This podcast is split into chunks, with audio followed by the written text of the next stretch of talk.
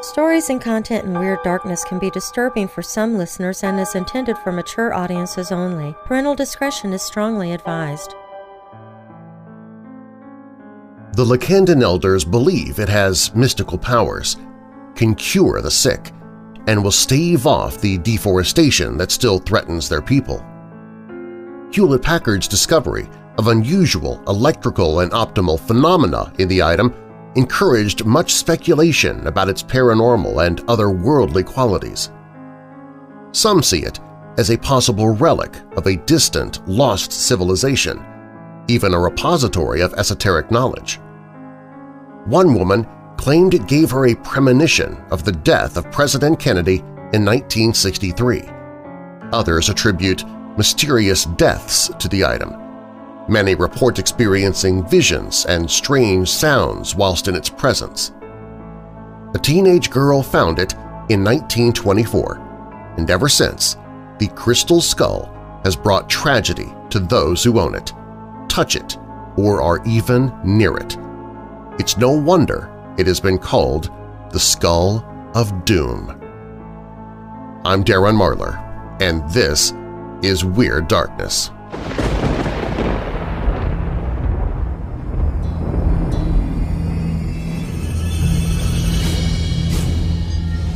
Welcome, Weirdos! This is Weird Darkness. Here you'll find stories of the paranormal, supernatural, mysterious, macabre, unsolved, and unexplained. If you have a dark tale for me to tell, you can share it with me at WeirdDarkness.com. And be sure to subscribe if you've not done so already so you don't miss a single episode. Coming up in this episode of Weird Darkness a man begins hearing strange noises, only later to discover something extraterrestrial embedded in his ear. On a hot, sunny summer Saturday in 1966, three young women in bathing suits left all of their belongings on a crowded beach and climbed aboard a motorboat on Lake Michigan. They were never seen again. A young boy braves a snowstorm and walks miles to the nearest town to try and get medicine for his ailing mother and siblings. On the verge of giving up, a warm-hearted stranger walking his dog comes into sight. But who walks a dog in the middle of a winter storm? On a quiet street in California sits a stately brick house swarming with paranormal activity. So much so that Whaley House has twice been deemed the most haunted house in America.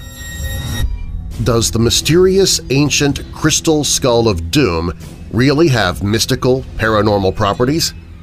We begin with that story. Now, bolt your doors, lock your windows, turn off your lights, and come with me into the Weird Darkness.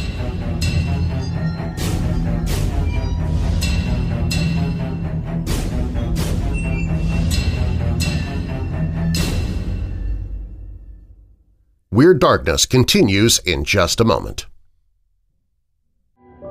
This episode of Weird Darkness is brought to you by the paranormal audiobook Your Haunted Lives Revisited by G. Michael Vasey. This collection of mystifying, scary, real-life ghost stories are true tales of horrifying encounters with the supernatural and paranormal. They include visits from terrifying entities, haunted houses, strange and scary poltergeists, attempted possession, Ouija board nightmares, evil demonic forces, haunted cemeteries, haunted places, and much, much more. They will chill you to the bone. These are supplemented with true stories of the editor's own strange and scary experiences. This terrific, terrifying collection of true spooky stories of the paranormal will keep you looking over your shoulder and wide awake. Your Haunted Lives Revisited by G. Michael Vasey narrated by Weird Darkness host Darren Marlar. Get the audiobook free by signing up for a 30-day free trial of Audible and also hear a free sample of the audiobook on the audiobooks page at WeirdDarkness.com.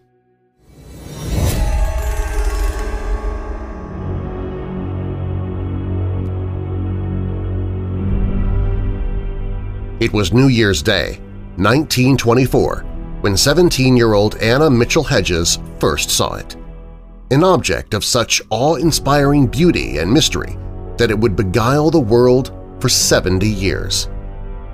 Lowered into the gloom of an ancient Mayan pyramid at Lubaantun, Belize, Anna saw a glimmer in the darkness.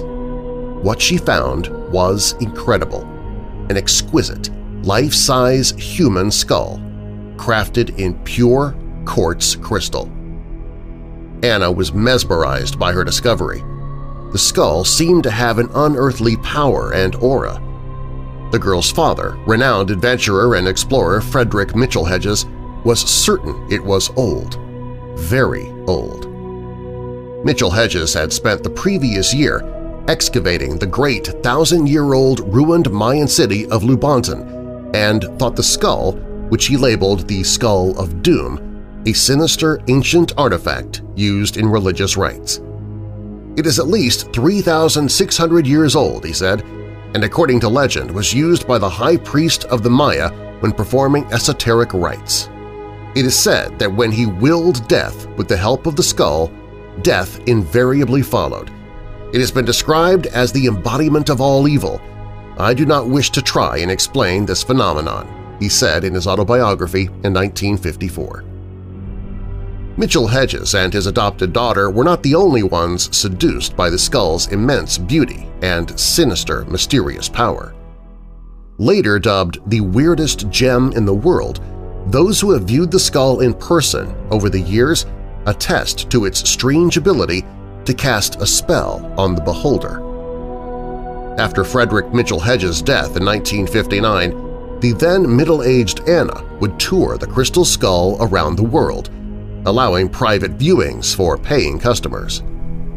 Countless TV programs, newspaper articles, and books would be produced exploring the enigmatic artifact.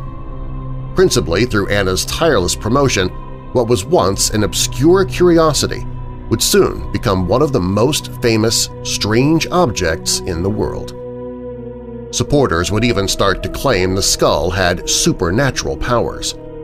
Could it really read minds? Heal the sick, and predict the future? Was it, as some suggested, an ancient computer encoded with the wisdom of the lost civilization of Atlantis, or even the work of aliens? The legend of the skull was growing, fueled by the enduring mystery of its origins. But despite Anna's claims, a persistent group of skeptics had begun to suspect the skull was a modern fake and Anna's story a fabrication. In 1970, in an attempt to dispel these doubts, Anna asked Hewlett-Packard to conduct tests on the skull. As one of the world's leading experts in quartz crystal, the firm was best placed to determine just when and how the extraordinary object had been created. Their findings were a sensation. The skull was so finely constructed and finished that even the most modern tools would struggle to replicate it. According to one member of the team, the skull shouldn't even exist. For many, this was proof that the skull had been produced by an advanced civilization lost to history, a culture with technology beyond what we have today. Anna seemed vindicated. Could it be she really was in possession of a mystical, ancient artifact whose origins were lost in the mists of time? In the 1960s, Anna Mitchell Hedges entrusted the skull into the care of crystal expert Frank Dorland. Whilst quartz crystal itself cannot be dated, Dorland felt a microscopic study of the skull's workmanship might reveal more about its origins. To that end, in 1970, Hewlett-Packard was called in to examine the skull. The computer and electronics giant had some of the world's leading experts in quartz, as well as high-tech microscopes and X-ray equipment. The firm's analysis of the skull only seemed to deepen its mystery. According to their experts, the skull was made from a single piece of pure natural quartz and would have taken years to carve, even with the most advanced diamond tools.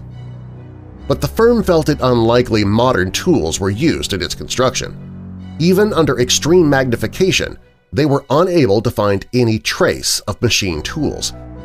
If it had been created using modern power tools, its maker had seemingly gone to great lengths to disguise it. Furthermore, the skull appeared to have been carved against the quartz crystal's natural grain, which they felt would have caused it to shatter if machined with powered tools. Some of the skull's other unusual electrical and optical properties also amazed the scientists at the firm's Santa Clara labs. The type of quartz used was piezoelectric silicon dioxide, today used widely in modern electronics.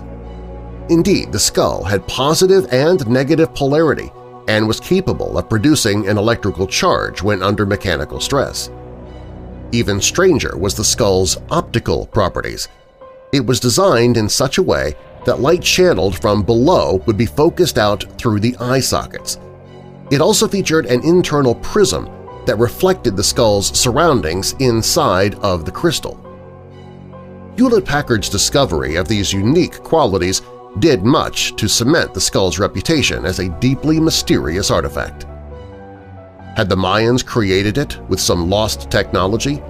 Or had they merely inherited the artifact from a much earlier and more advanced civilization forgotten by history? When Anna Mitchell Hedges found the skull at Lubaantun, she says the Maya workers in the expedition immediately recognized it as a sacred artifact of their people. Whilst no other crystal skulls have been found at any of the hundreds of well-documented official Mayan or Aztec archaeological sites, skulls were still a recurring motif in ancient Mesoamerica, widely used in carvings and religious artworks. The Mayan god of death, Ah-Puch, was depicted as a skull on a body of rotting flesh and several Aztec gods are also represented as skulls. The walls of Chichen Itza, a 1,500-year-old Mayan city located in present-day Yucatan, are decorated with rows of carved skulls, replete with sinister grins. The Temple of the Skull at Palenque, another Mayan city, features a large carving of a toothy skull on one of its pillars. Later, Mexican cultures would use real human skulls inlaid with bright blue and black lignite, red oyster shell, and polished iron pyrite. The skulls were used to represent one of their most important creator gods, the smoky mirror of Tezcatlipoca. Today, belief in the power of skulls remains amongst what is left of the Mayan people. The Lacandon, still active around the ruins of Palenque, use crystal skulls in their religious rituals.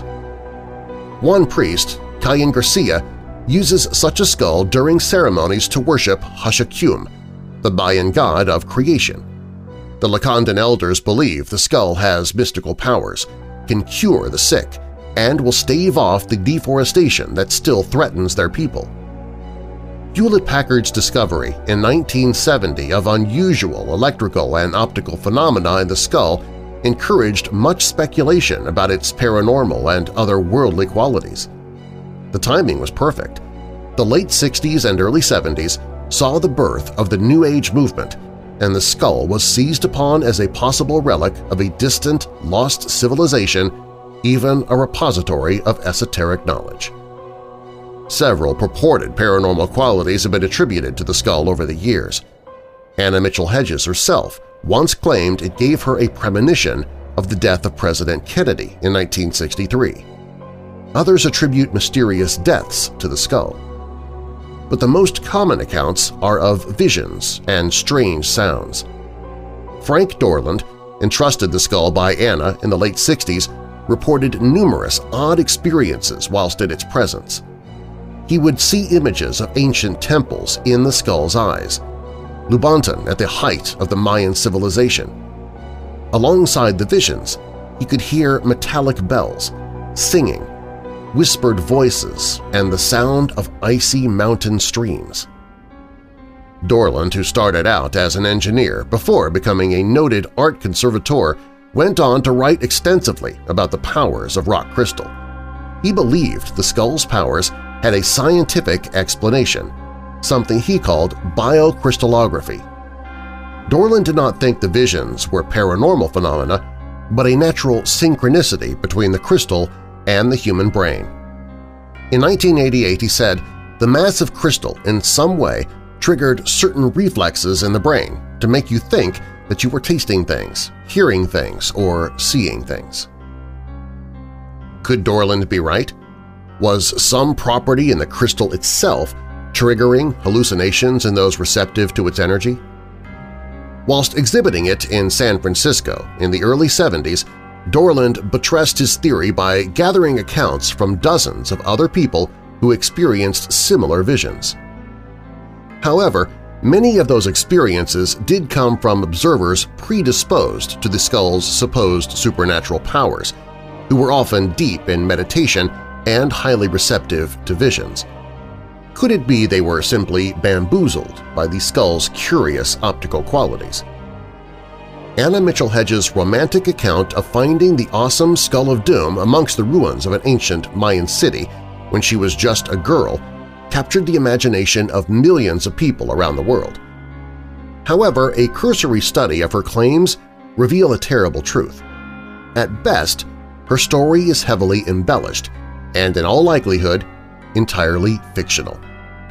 Frederick Mitchell Hedges makes no mention of the skull until his 1954 autobiography, Danger My Ally, where he declines to state its origins. Mitchell Hedges was a self-publicist and notorious teller of tall tales, so for him to fail to mention his most extraordinary of finds is somewhat curious. In fact, no reference to the skull exists anywhere prior to a 1936 British Anthropological Journal where it was reported to be not in Mitchell Hedges' possession at all, but that of an art dealer called Sidney Burney. A note in the archives of the British Museum states the skull was then put up for auction in 1943, failed to sell, but was eventually purchased in 1944 for the sum of 400 pounds. The buyer? Frederick Mitchell Hedges. Was the whole story of finding the skull in a ruined Mayan city 20 years earlier a fabrication? None of the written accounts by those who took part in the expedition in the mid-1920s contains any reference to the presence of the teenage Anna or the discovery of the skull. Indeed, Frederick Mitchell Hedges himself, in his extensive writings and lecture tours following the dig, also fails to mention Anna's presence or the discovery of the skull. Likewise, a 1927 British Museum report on the dig also contains no reference to the skull or the presence of the teenaged Anna.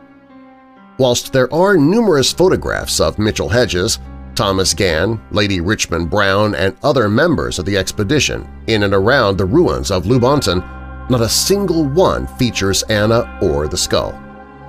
The sad truth is Anna Mitchell Hedges not only made up her incredible story about finding the skull in the ruins of Lubaantun, she was never there at all. The genesis of her lie appears to begin not in the 1920s, but the 1960s, shortly after she came into possession of the skull and when she began to correspond with art restorer Frank Dorland. It is in her letters to Dorland that the whole legend of the crystal skull is born. We find the first reference to Anna being present at the dig and the first reference to her finding the skull. After several further embellishments, it eventually evolved into the story she would continue to tell for the rest of her life. Why such an elaborate lie? One possibility is that Anna's latter-day fiction about personally finding the skull was simply designed to reinforce her ownership claims to the artifact in light of her subsequent attempts to sell it. Another possibility is the abiding influence of Frederick Mitchell Hedges himself. The archaeologist was widely regarded as slapdash and reckless, and especially prone to gross exaggerations about his exploits. His writings are replete with absurd tales of Atlantis, giant sea creatures, and personally arm-wrestling gorillas. Perhaps, if nothing else, Anna, who Mitchell Hedges adopted in 1919 when she was 10 years old, was simply continuing her father's habit of spinning outrageous yarns. Like so much in her life, Anna Mitchell Hedges attributed her amazing longevity to the power of the skull. On this point at least, she may have had a point. Outliving many of her critics, Anna finally died in 2007 at the grand old age of 100. Shortly before her death, she gifted the skull to her young husband Bill Homann. Like Anna, Homann would continue to firmly believe in the skull's authenticity. But within a year, the matter would be settled once and for all. Jane McLaren Walsh, an anthropologist at the Smithsonian, had taken an interest in crystal skulls after one was anonymously gifted to the museum in 1992. Walsh felt it doubtful that they were genuine Mayan or Aztec artifacts as there was no record of either culture working crystal. Although the Mitchell Hedges skull is by far the most beautifully worked crystal skull in the world, it is not unique. Similar skulls exist in the British Museum and the Musée de l'Homme in Paris. What intrigued Walsh was she could find no reference to these artifacts prior to the second half of the 19th century, when they suddenly start appearing in the shop of a French antique and curio dealer with a penchant for Mexican art named Eugene Boban. The Paris and British skulls were both, it turns out, from Boban's shop. But had he acquired genuine ancient artifacts or faked them? The British Museum and the Smithsonian teamed up to find out. Like Hewlett-Packard in 1970, they were unable to date the actual quartz, but the team did have far more sophisticated tools at their disposal to determine how the skull had been produced. Using an electron microscope, X-ray crystallography, and CT scans, the results were definitive. Telltale tool marks showed the skulls had been produced using modern jeweler's equipment, first available in the 19th century. Trade in fake pre-Columbian artifacts was common at the time, and it seems Boban had tried to cash in on the craze by commissioning the skulls, likely from artisans in Germany who specialized in working with quartz. But what of the Skull of Doom? In 2008, Bill Homann, the skull's new guardian, took it to the office of Jane McLaren Walsh for her assessment. Whether this was brave or foolish is a matter of debate, but either way, Homann did not like the answers. Using the same advanced tests applied to the Paris and British Museum skulls, Walsh was able to determine beyond any doubt that the legendary Mitchell Hedges skull was also a modern fake likely an improved copy of the London skull. Science had finally solved one of the greatest mysteries of the 20th century. But that wasn't the end of the story for everyone. Bill Homann's faith, for one, remained intact. Homann reasoned that if the skull was made with modern tooling, this was just evidence that the ancients had advanced technology unknown to history. That's the power of the Skull of Doom in a nutshell. Wherever it came from, however it was made, its ability to cast a spell on the beholder remains undiminished.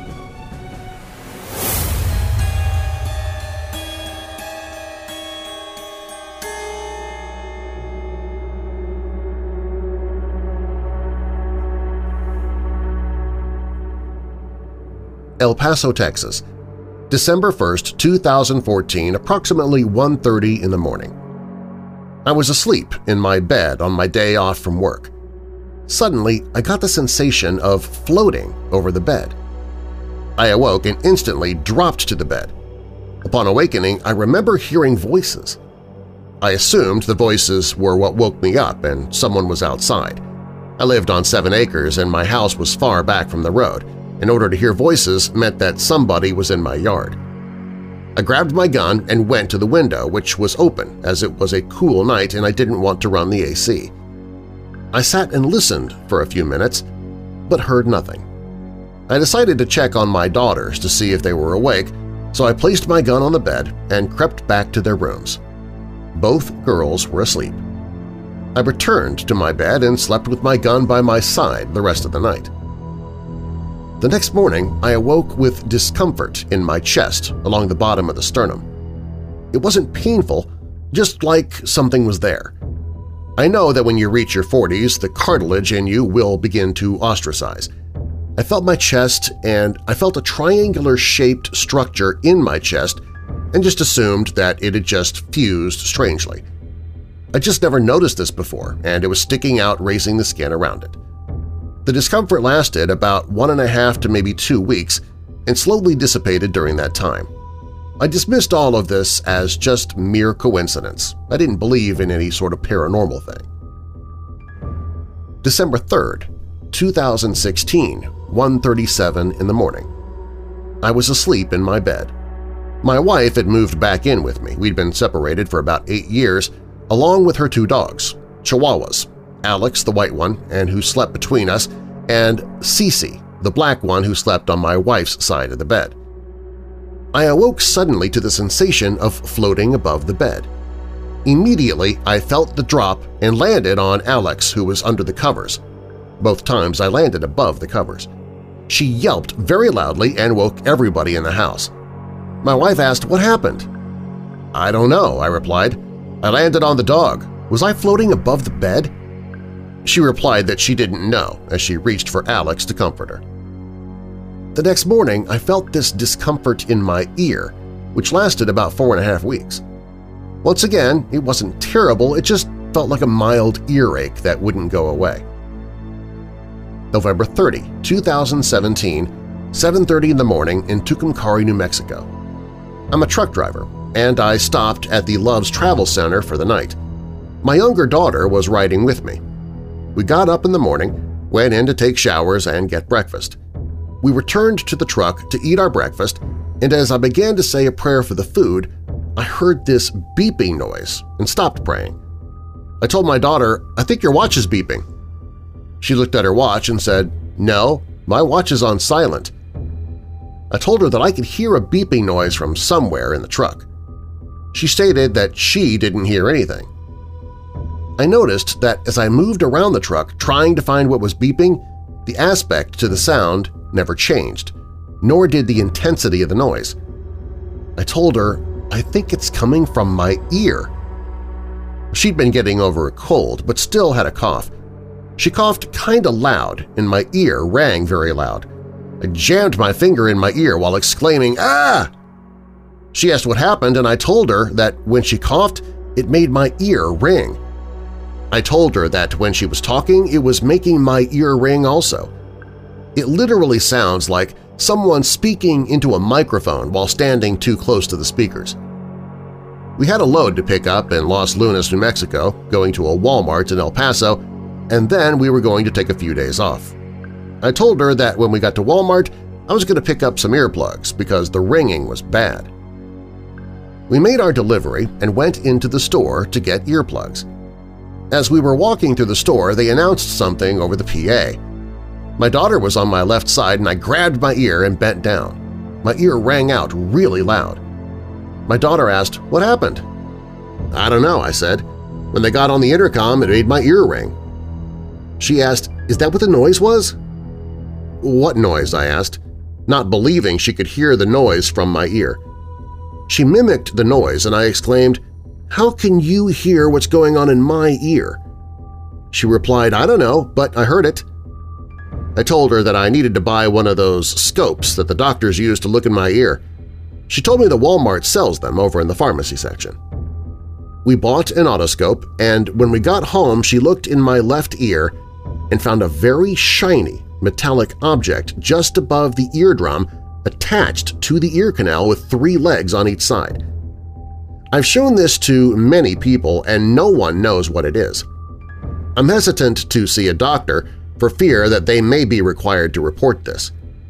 The beeping is constant, 24 hours a day. It's driving me crazy, and I have to carry earplugs with me in case I go to a loud area and it begins to ring. I'm hoping to someday find help to determine what this device is for and who put it there.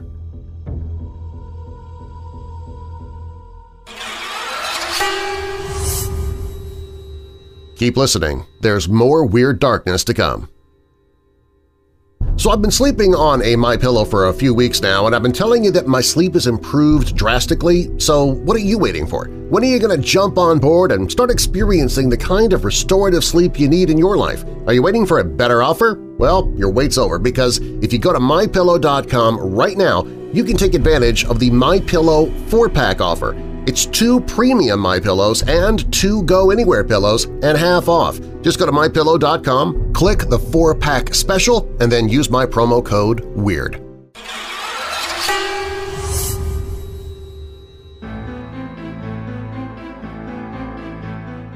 On a hot, sunny summer Saturday, three young women in bathing suits left all their belongings on a crowded beach and climbed aboard a motorboat on Lake Michigan. It was noon, July 2, 1966, at Indiana Dunes State Park, about an hour around the lake from Chicago. The couple whose beach blanket was beside the young women's watched as the motorboat glided away, then waited all day for them to return. They didn't know the girls but thought it was odd that they would leave their purses unattended on a day when the park was packed with more than 9,000 holiday weekend sunbathers and swimmers. When the couple left at dusk, they pointed out the abandoned blanket to a park ranger. They told him that the young women had left on a boat that was operated by a young man with a head full of dark, curly hair. The ranger bundled up the belongings and stored them away.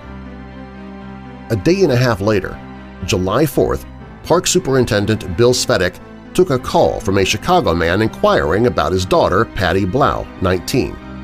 She'd not been heard from since leaving home for the Indiana Dunes with two friends Saturday morning. Svedek opened the blanket bundle that had been left on the beach and found Blough's wallet, keys, and clothing. He also found clothes and purses belonging to Blough's friends, Renee Bruhl, 19, and Ann Miller, 21. Miller's 1955 Buick was still sitting in the beach parking lot. Svedek assured Harold Blough that his daughter would turn up. She'd probably just had a little bit too much fun over the holiday weekend. But Patty didn't show up, and neither did her friends.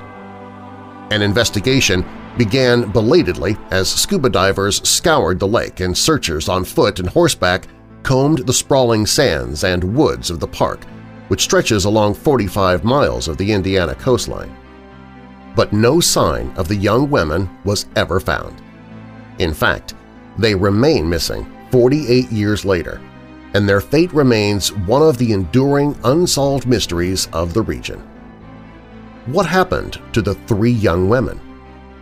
No one will probably ever know, but it's possible that there are still some clues that might stand out when we trace their movements on the day of their vanishing, and even in the days that came before. On the morning of July 2nd, Ann Miller drove her four-door Buick and picked up Patty Blough from her family's home in Westchester, Illinois, around 8 a.m. Patty told her mother that they planned to return home early in the evening since their friend, Renee Bruhl, was coming with them and she needed to be back in time to make supper for her husband. Anne and Patty picked up Renee from her work on West Fulton on Chicago's west side and then stopped at a drugstore to pick up some suntan lotion. The women arrived at the Indiana Dune State Park at approximately 10 a.m. Anne parked in the lot, and the women hiked to a spot that was about a 100 yards from the Lake Michigan shoreline. The nearby couple stated that the girls left their belongings on the beach at noon and they entered the water together.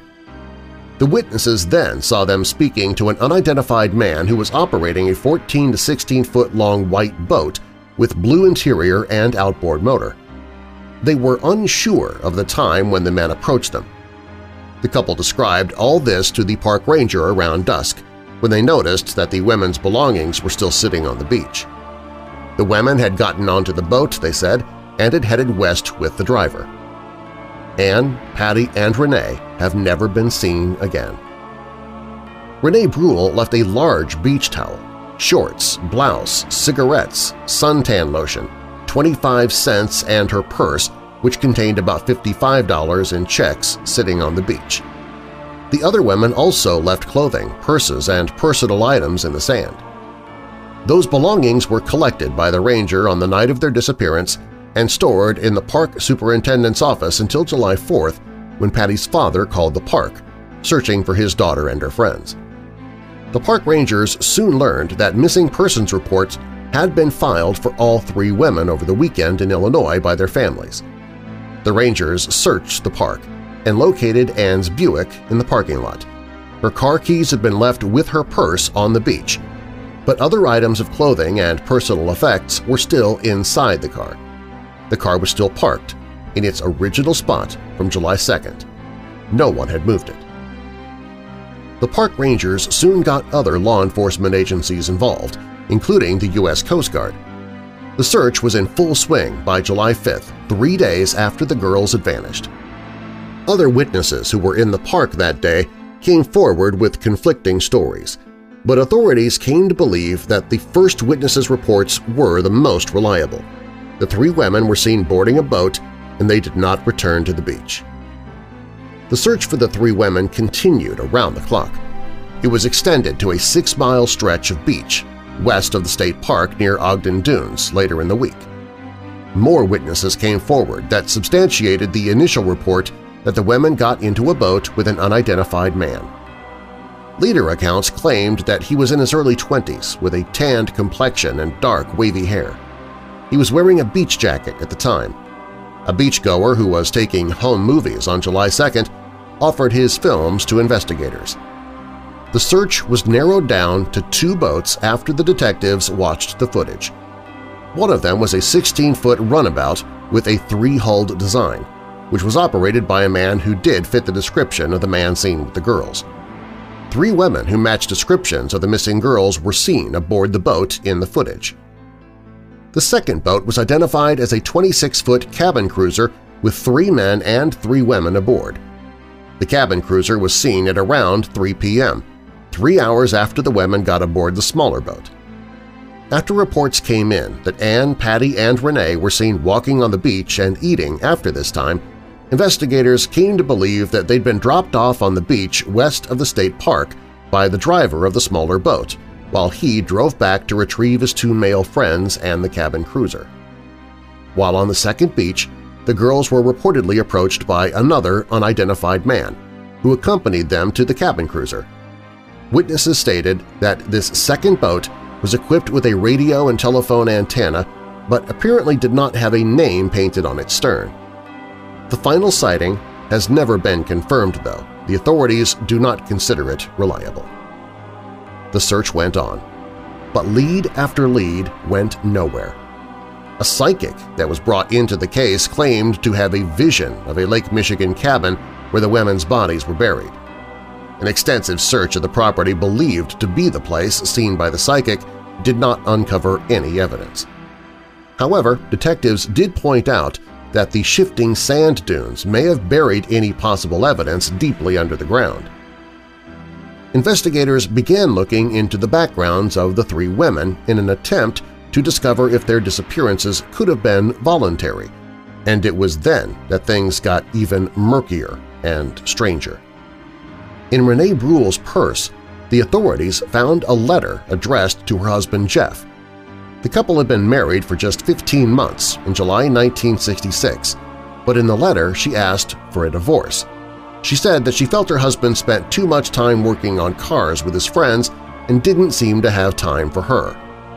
Her husband, though, told the police he was not aware of any problems in their marriage at the time of his wife's disappearance.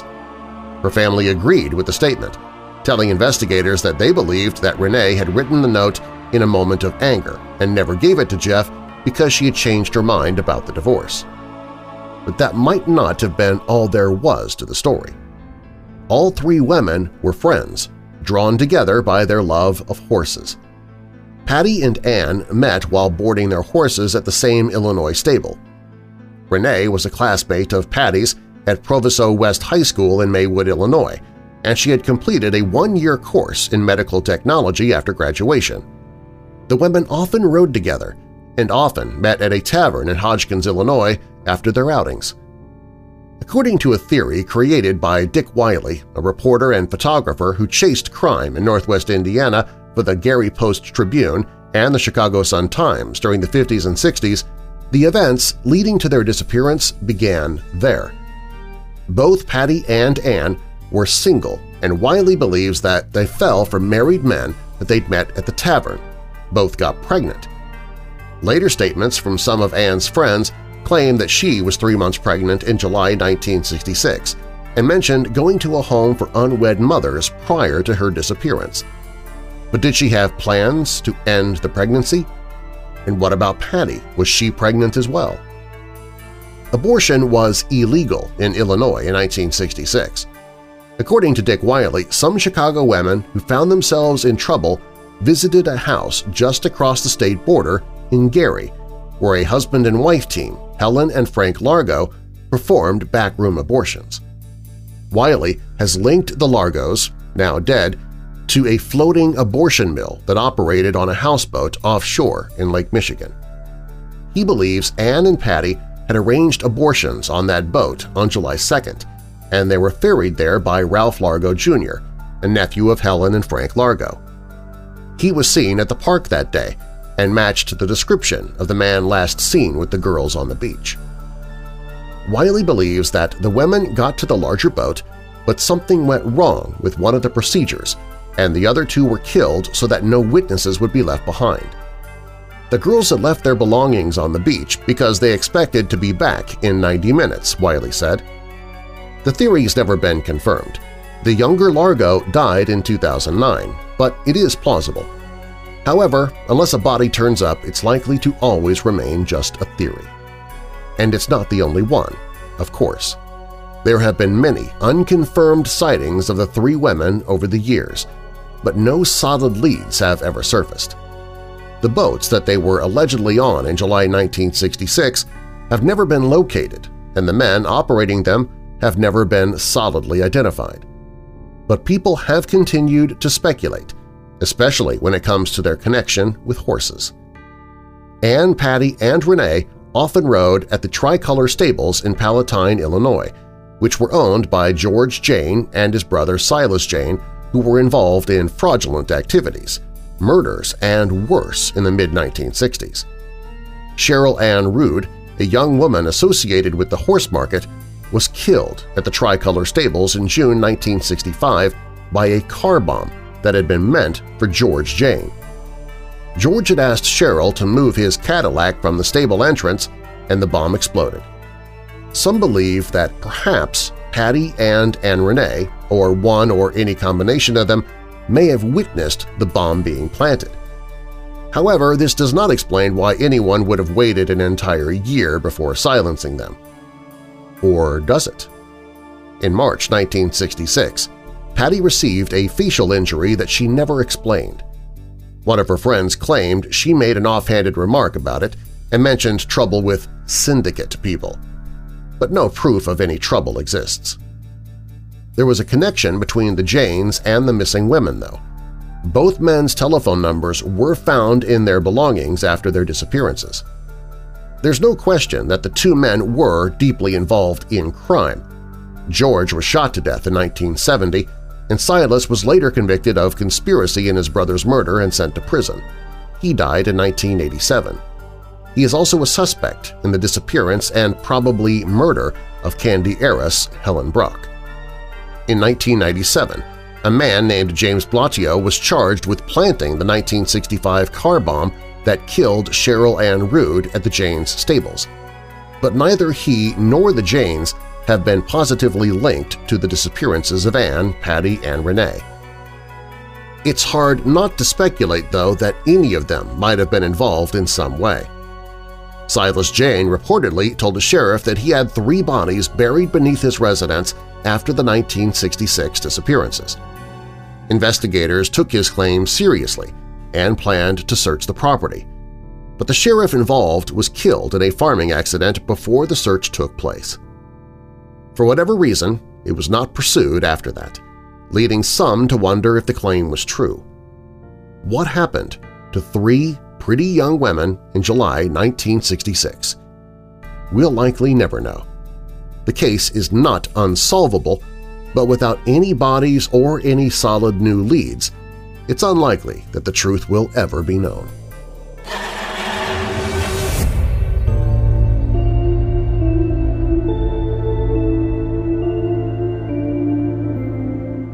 My grandmother told me this story that happened to her father when he was a boy of only eight years old.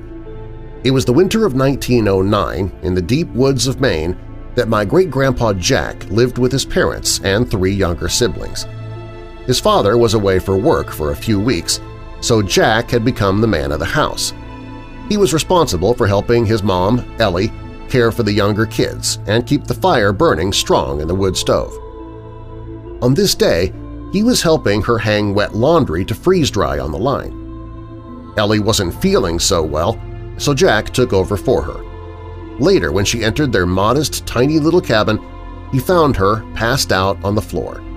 His mom had become ill, and in the next few days, so did Jack's siblings.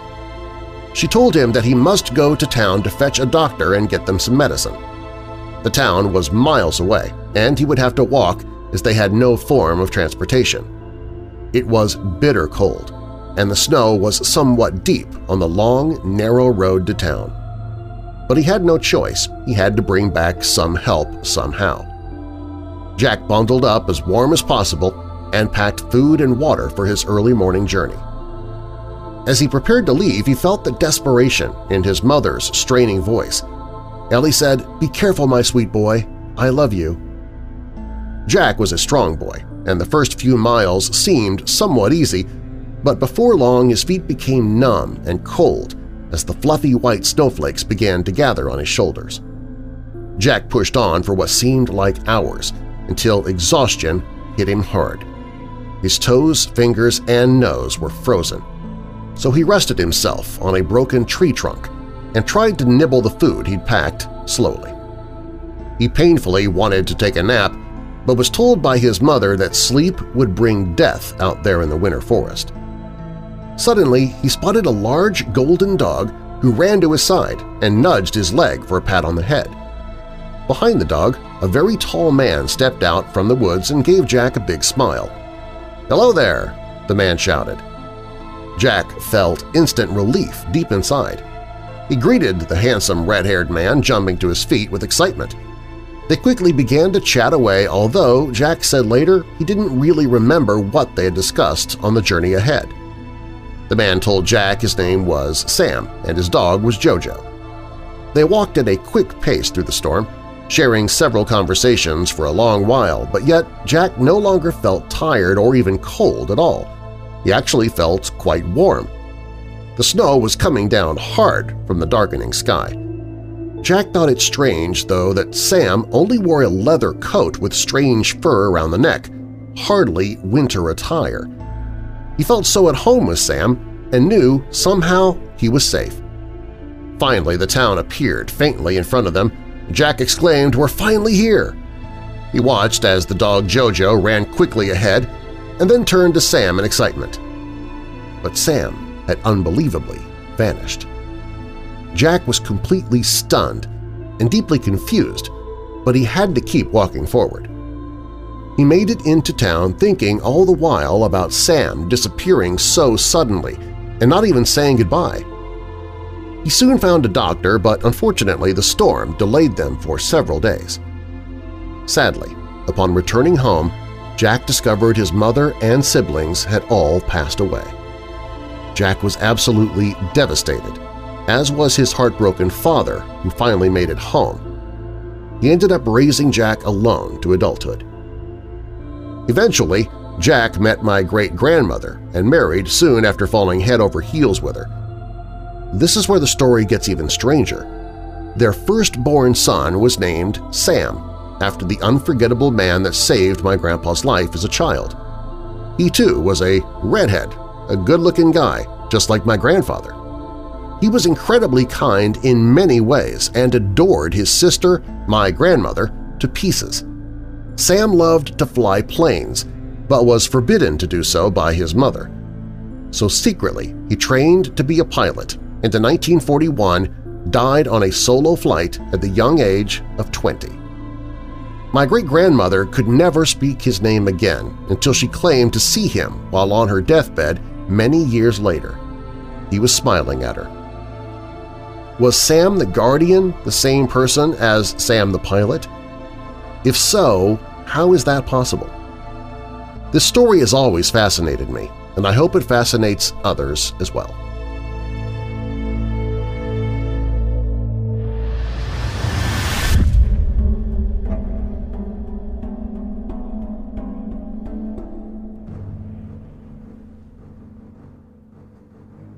Located at 2476 San Diego Avenue, the Whaley House may not look like anything special, but it's twice been called the most haunted house in America, once by Time magazine, the other by the Travel Channel series America's Most Haunted.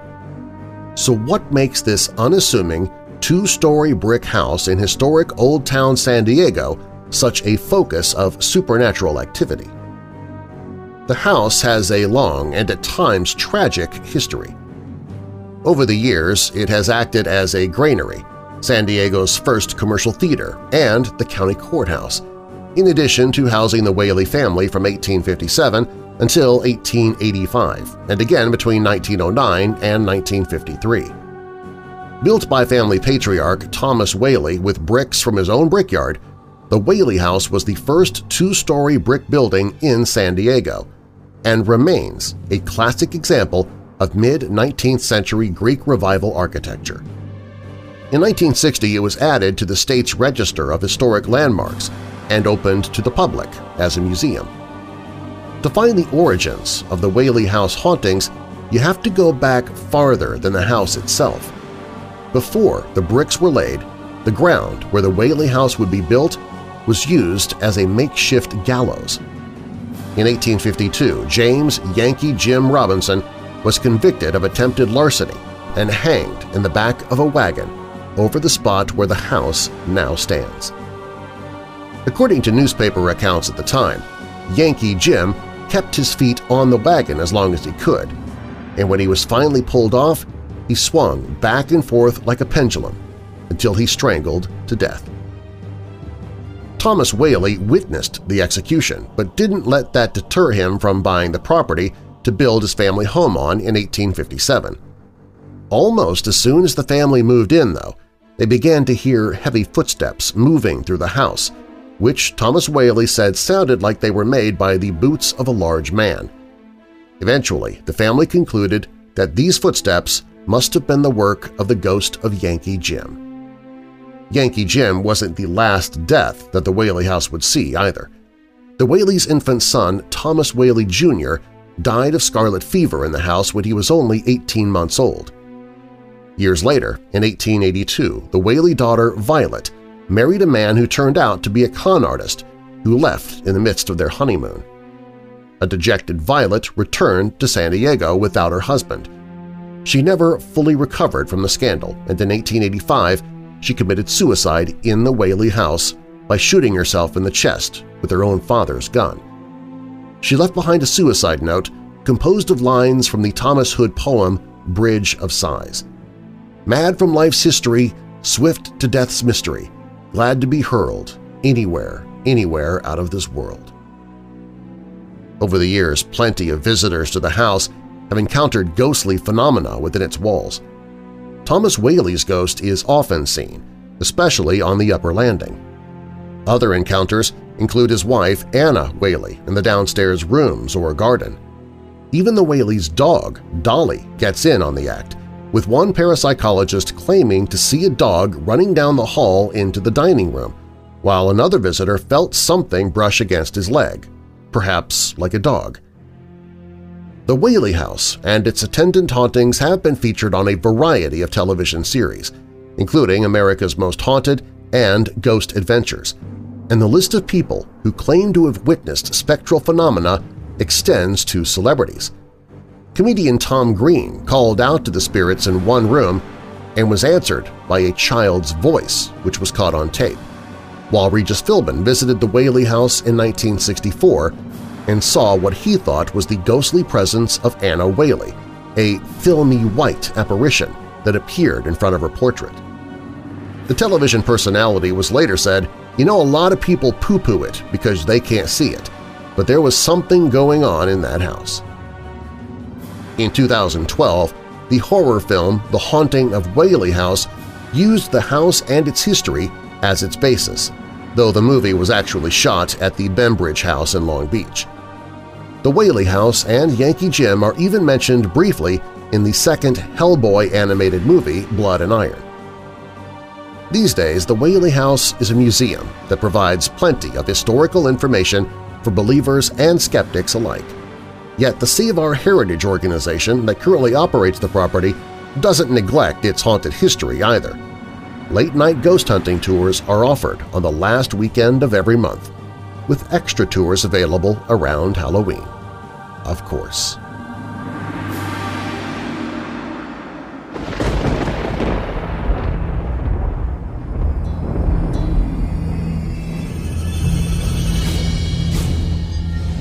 Thanks for listening to Weird Darkness. Do you have a dark tale to tell? Share your story at WeirdDarkness.com and I might use it in a future episode. And do you ever worry that maybe some situation or some problem you're dealing with might never get better? Well, if you're dealing with stress, there is a free download on the Weird Darkness site no matter your age or stage of life. I mean, we're all looking for ways to reduce stress in our lives. We live in a harried, hurried, fast-paced world and stress is coming at us from all directions. Well, you can get this free eight-part series to de-stress your life. It's free, as I mentioned. You can download it right now, but it's only available through the rest of this month, so grab it now while you still have a chance. You can find it in the right-hand column at WeirdDarkness.com. How would you like to win the Weird Darkness prize pack? Well, it comes with a Weird Darkness t-shirt, coffee mug, tote bag, and Weird Darkness stickers, and it's free to register to win. All you have to do is follow Weird Darkness on Twitter and then retweet the pinned post at the top of the profile. Then I'll choose a random tweet at the end of the month and announce the winner in the podcast. So be sure to jump on Twitter and follow at Weird Darkness, and also be sure to retweet that top pinned tweet in order to get registered to win the Weird Darkness prize pack. If you like the show, please share a link to this episode on all your social media. Tell your friends about the show and please leave a rating and review. I might read your review here in the podcast. Onan 1974 in the Philippines said, Great, great short stories. Bonnie Bonnet said, Overproduced, too much music and drama, irritating. And then Crazy Cowgirl says, Weird Darkness rocks. I love this podcast. It's great, spooky, and at times very scary. Everything paranormal and things that come awake in the night. Thanks for keeping me entertained, Darren. I enjoy this podcast so much. Well, thank you. I enjoy podcasting it. It's one of my favorite things to do. If you'd like to support the show, you can become a patron. Patrons get commercial-free versions of Weird Darkness and also early access to the Weird But True video series. Right now, only patrons can watch the Weird But True video, the BBC's fake paranormal newscast that terrified a nation. All the rest of the Weird But True episodes can be seen by anybody, including you, and you can find them right now on the Weird But True page at WeirdDarkness.com. Patrons also get exclusive content like chapters of horror and paranormal books that I'm narrating into audiobooks as I record them. In fact, the audiobook Into Darkness by Jason R. Davis it is finally coming to its dramatic conclusion this weekend. So, if you want to hear the entire audiobook of Into Darkness, now's the time to become a patron because once that book hits store shelves, once it's available to purchase online, it disappears from my Patreon page. And the new audiobook that I'm getting ready to begin narrating is called The Chilling True Terror of the Black-Eyed Kids, a monster compilation by Jima Govesi. Really looking forward to getting started on that one. You can become a patron right now for as little as five bucks a month at WeirdDarkness.com. Also on the website, you can get the free mobile app, you can find me on Facebook and Twitter, you can join the Weirdo Family social group, get stories that I didn't use in the podcast, and a whole lot more. There is something new posted every day at WeirdDarkness.com. The following stories from this episode are purported to be true, and you can find links in the show notes. The Terrors of Whaley House was written by Orrin Grey. The Crystal Skulls Stare of Death was posted at theunredacted.com. Alien Ear Implant was posted at phantomsandmonsters.com. Young Women Lost was written by Troy Taylor. And A Warm Meeting in Deadly Winter was written by Piper Lee and submitted directly to WeirdDarkness.com. Music provided by Midnight Syndicate and Shadows Symphony. You can find links to both in the show notes. And now that we are coming out of the dark, remember, Ephesians 6.12, For our struggle is not against flesh and blood, but against the powers of this dark world and against the spiritual forces of evil in the heavenly realms. I'm your creator and host, Darren Marlar. Thanks for joining me in the Weird Darkness.